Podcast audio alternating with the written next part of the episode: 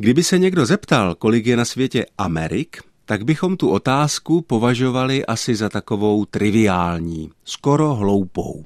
Máme přece Severní Ameriku a Jižní Ameriku. Pokud jde o tu střední Ameriku od Guatemaly až po Panamu, tak ta se v zeměpise počítá k té Severní Americe. Takže přísně vzato jsou jen dvě Ameriky. Když se ale rozhlédneme po světě mnohem bližším a vůbec nejbližším, pokud se porozhlédneme po Moravě a po Slesku, zjistíme dost překvapivé věci. Jméno Amerika funguje i tady u nás doma jako velmi časté jméno různých polí, rybníků, jezírek, luk, lesů a dalších míst kolem nás. Když jsem se podíval na heslo Amerika do internetového slovníku pomístních jmen na Moravě a ve Slesku, který najdete na stránkách Ústavu pro jazyk český Akademie věd, byl jsem překvapen, kolik těch Amerik tady na Moravě a ve Slesku máme. Je jich tu přesně 303.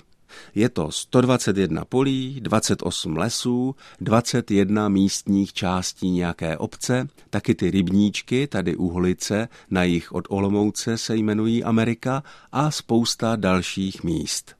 Jméno Amerika se přirozeně jako pomístní jméno vyskytuje v různých variantách, jako třeba na Americe, pod Amerikou, v Americe a také v množném čísle. Někde se říká i Ameriky a existuje i jméno Amerika u duba. A též Ameriky, které kdysi patřily zcela konkrétním osobám. Ve slovníku jsou doložena pomístní jména ve znění Horkova Amerika a dále Křižíčkova, Pavlíkova, Tesařova anebo Zigáčkova Amerika. Proč vlastně tady ve střední Evropě, tak daleko od skutečné Ameriky, napadlo někoho více než 300krát pojmenovat nějaký pozemek Amerika? I na to dává slovník pomístních jmen odpověď.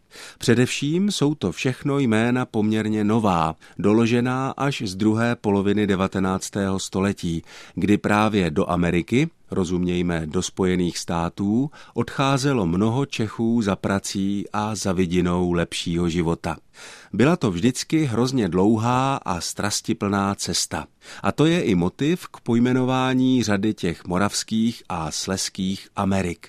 Jde často o pozemky, které jsou relativně daleko od centra obce a i s koňmi a třeba s nějakým zemědělským strojem se tam člověk harcoval docela dlouhou dobu. Nezřídka jsou jako Amerika označována také místa, kam se člověk dostal jen přes vodu. Musel přejít nějakou řeku nebo aspoň potok. A významné je také to, že jako Amerika byla často pojmenována místa, kde se člověk nadřel, kde byla třeba kamenitá a neúrodná půda nebo nějaké jiné překážky bránící lepšímu hospodářskému využití. Také to je vlastně ohlas toho vystěhovalectví. Zdaleka ne každému se v Americe dařilo. Od mikrofonu ze studia Českého rozhlasu v Olomouci zdraví všechny posluchače Ondřej Bláha.